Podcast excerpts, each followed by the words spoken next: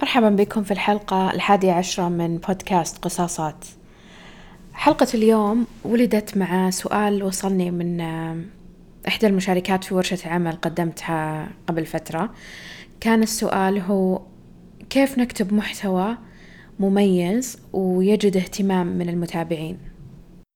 في نفس الوقت كنت أقرأ في نوع من أنواع المحتويات آه، في خلال بحثي يعني عن آه، أنواع المحتويات اللي ممكن نكتبها وننتجها وننشرها على الإنترنت آه، مريت بمصطلح اللي هو evergreen content.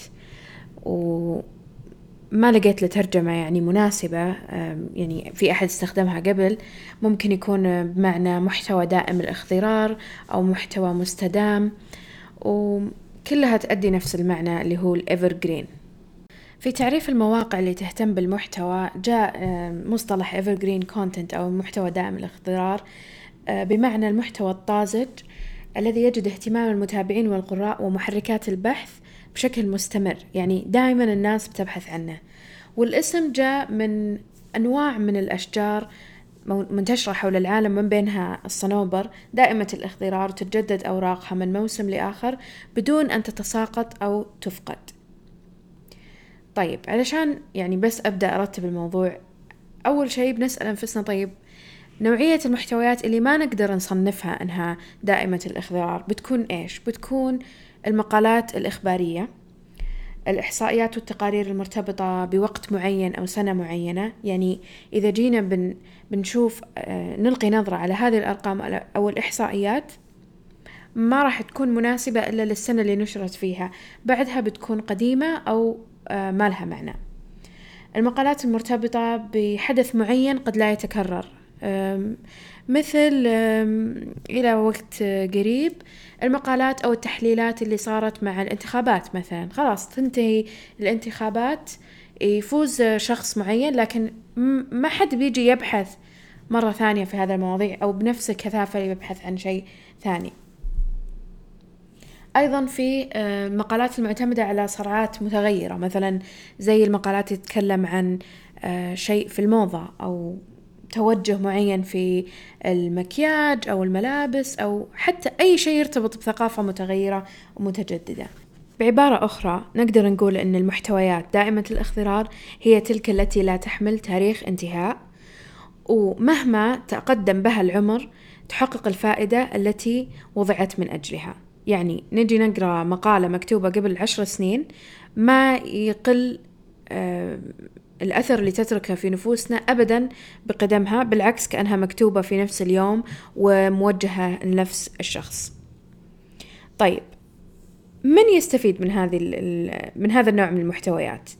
غالبا أنا أوجه كلامي للمدونين اللي يصنعون محتوى للويب بشكل عام مواقع التواصل الاجتماعي حتى في كتابة المقالات للصحف والمجلات.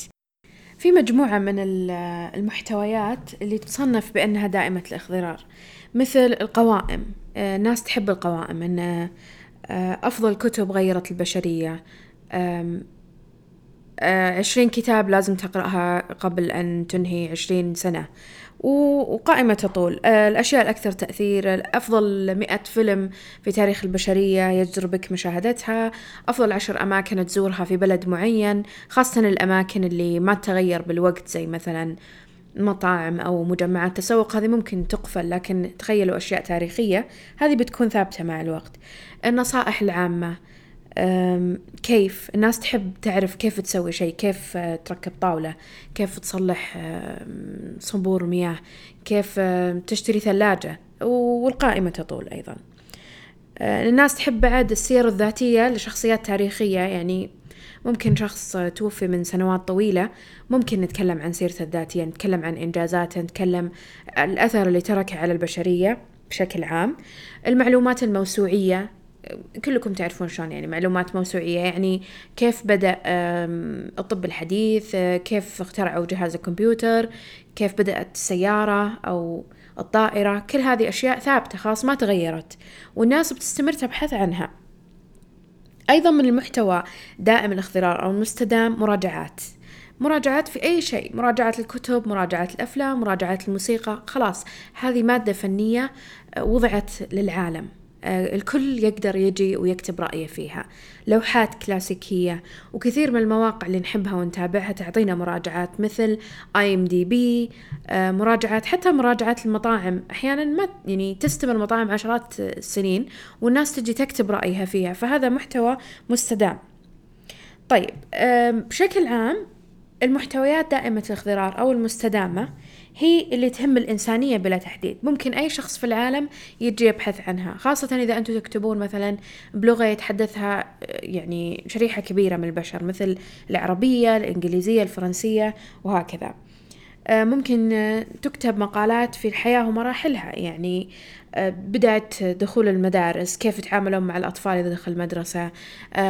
التسنين هذا شيء كثير الناس تبحث عنه الأطفال وأسنانهم الأولى دراسة عمل زواج أمومة سفر كيف تسافر البلد معين؟ آه، وش المتطلبات؟ الفيزا اختيار السكن اختيار المواصلات هذه أشياء الناس تستمر تبحث عنها. أيضا المواضيع اللي تهم الناس بلا استثناء مثل التوفير الاهتمام بالمنزل إدارة المنزل بشكل عام أه، الصحة والغذاء الوصفات وصفات الطهي. هذه من من أهم المحتويات أه، المستدامة اللي الكل بيستمر يبحث عنها. كيكة العسل مثلا. كم شخص يبحث عن وصفة كيكة العسل في, في الأسبوع في الشهر في السنة؟ وكم شخص كتب الوصفة هذه مثلا ووضعها على الإنترنت؟ العمل آه، أيضا موضوع آخر مهم الناس تحتاج تبحث فيه. كيف تنجز مهامك؟ كيف تتجاوز التأجيل؟ كيف تتعامل مع فريقك؟ كيف تدير فريقك؟ والقائمة تطول. من الأشياء اللي لفتت انتباهي وأنا أبحث عن المصطلح مدونتي. آه، اخترت لها من وقت طويل أني ما أتخصص في أي موضوع. أحب أكتب في كل شيء تقريبا وعلى حسب المزاج. يعني هذا الأسبوع مثلا بكتب عن آه، العمل المستقل الأسبوع اللي بعده بكتب عن شيء في أعمال المنزل مثلا. أسبوع كنت أنشر تقريبا كل فترة وصفات طهي لأن هذه الفترة أنا أكون مشغولة بهذا الشيء. أو مثلا البحث عن وظيفة أو مراجعات كتب أو وثائقيات. التخصص نوعا ما بيقتل فكرة المحتوى المستدام. لأن إلى أي حد ممكن نتخصص وفي نفس الوقت نكتب في مجالات عديدة أو في طرق كتابة مختلفة قوائم كيف تفعل هكذا وغيره. وأنا أسجل حلقة الآن آه، قررت أفتح المدونة. في عندي آه، تبويب آه، بدأته تقريبا من أكثر حوالي سنتين.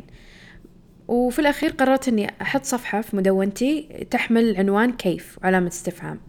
في هذه الصفحة لقيتني كاتبة مواضيع كثير أعتبرها الآن بعد ما فهمت يعني يعني يعني إيش محتوى مستدام أعتبرها محتوى مستدام لأن الناس بتستمر تبحث عنها.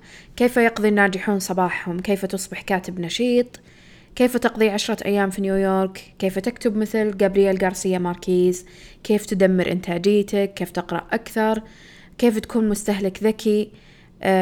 كيف تتعلم لغة جديدة؟ هذه كلها مواضيع ما تغير بالوقت يعني خلاص. إذا بدأنا نتعلم لغة جديدة باتباع هذه النصائح خلاص بنطبقها على أي لغة جديدة بنتعلمها. يعني ما بيختلف الموضوع من لغة لثانية.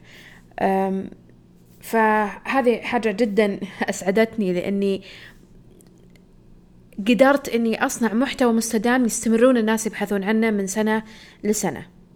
بما أني بديت أتكلم عن المدونات في مدونة من المدونات اللي أحبها آه، بشكل خاص. وأحس إن دائما المحتوى اللي هي تضيفه محتوى مستدام. مهما تغير الوقت بتستمر. تكتب في أشياء نرجع لها ونبحث عنها. مدونة Brain Pickings لماريا بوبوفا من أعظم المدونات على الإنترنت. وأحس من من اليوم الأول اللي ظهرت فيه وطريقة تعاطينا مع الكتب ومع الحياة بشكل عام تغيرت. طبعا اللي يتابعها ويقرأ الأشياء اللي تكتبها يعرف أنا يعني وش أقصد بهذا الكلام. في أيضا آه، موقع إي هاو إذا قد سمعتوا عنه. أي شيء تبون تتعلمون كيف آه، تسوونه بتلقونه في أي هاو بدون مبالغة. يعني جربوا تبحثون عن أي شيء بتلقونه مكتوب فيه. طيب تعرفنا على المحتوى المستدام. ماذا نقصد بالمحتوى المستدام أو دائم الإخضرار؟ طيب الحين كيف نكتب هذا النوع من المحتوى؟ أول شيء هذه نصائح شخصية ونصائح جمعتها من المواقع اللي مريت فيها عن كتابة المحتوى بشكل عام. لا تستخدمون لغة صعبة. يعني حتى لو كنتم محترفين في مجالكم أو متخصصين فكروا في القارئ اللي بيبحث بلغة بسيطة عن شيء مستعجل اللي بيعرفه في الإنترنت أو يبي يقرأ عنه. فالموضوع ما هو استعراض قدرات كتابية قد ما هو إيصال الفائدة لمن يحتاجها.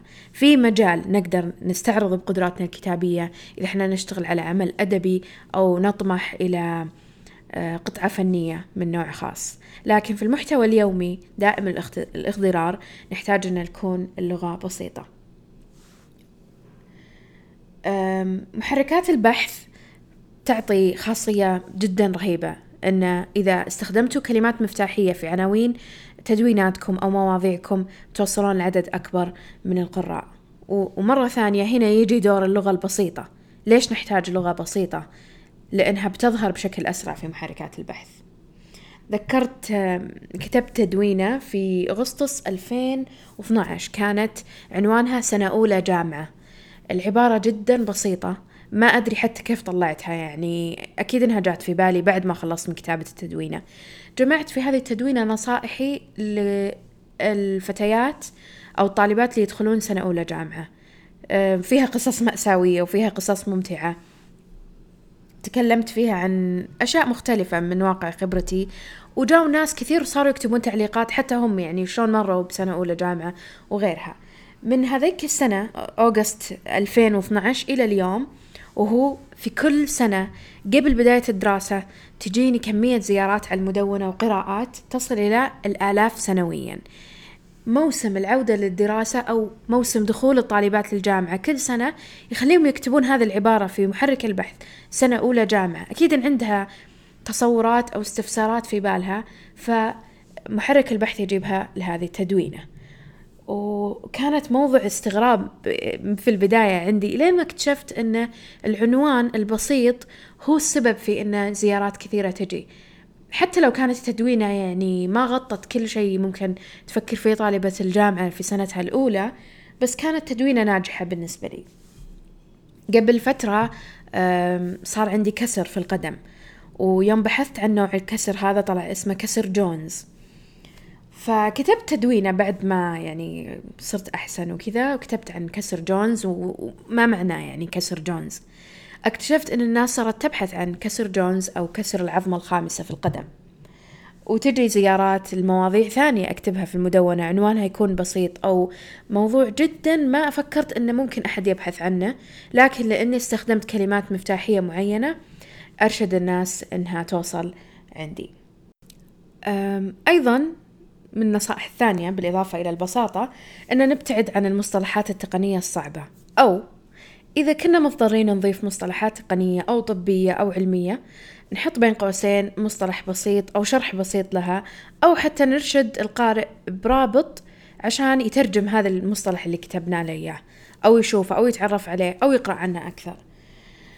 النصيحة الثالثة كل ما كان المحتوى مركز وشامل وقصير يعني تخيلوا كبسولة إن بنعطي الشخص هذا كبسولة يقرأها بين ثلاث إلى ست دقائق بالكثير علشان ما يترك الصفحة وينتقل الموقع ثاني. كل ما كان الموضوع مختصر ومركز كل ما كان أفضل. إذا نبغى القارئ يتوسع أو يرجع المراجع أكثر أو نحتاج إحنا نحن نتكلم في الموضوع بشكل مستفيض. ممكن نسوي محتوى متسلسل ابيسودك زي يعني زي المسلسلات. وهذا نوع ثاني من المحتوى يمكن نتكلم عنه في حلقة قادمة. آه، لكن الآن نركز لهم المحتوى ونعطيهم روابط عشان يقرؤون عنه أكثر. الفكرة الأخيرة والأجمل في نظري وكثير من صناع المحتوى يطبقونها بشكل حلو إنه يأخذون محتوى ناجح لهم كتبوه في السابق وهو محتوى مستدام أيضا لكن كيف يرجعون يعيدون نشره؟ يغيرونه يخلونه مثلا تدوينة يحولونها تدوينة صوتية. آه، نص مكتوب يحولونه إلى انفوجرافيك طيب نص صوتي يحولون الفيديو وهكذا. إعادة إحياء محتوى قديم هو أيضا يدخل في نوع من المحتوى المستدام. كانت أمنيتي إن هذه الحلقة تكون أقل من 15 دقيقة عشان تتناسب مع الفكرة اللي بنيت عليه هذا البودكاست. حاولت ونجحت تقريبا إن شاء الله ما أتجاوز 16 أو 17 دقيقة. أه بضيف لكم روابط المواقع اللي تكلمت عنها والمدونات. أيضا أحب أسمع منكم أنتو وش المحتويات اللي تشوفونها مستدامة أو مدونات تنشر هذا النوع من المحتوى اللي ترجعون له أكثر من مرة.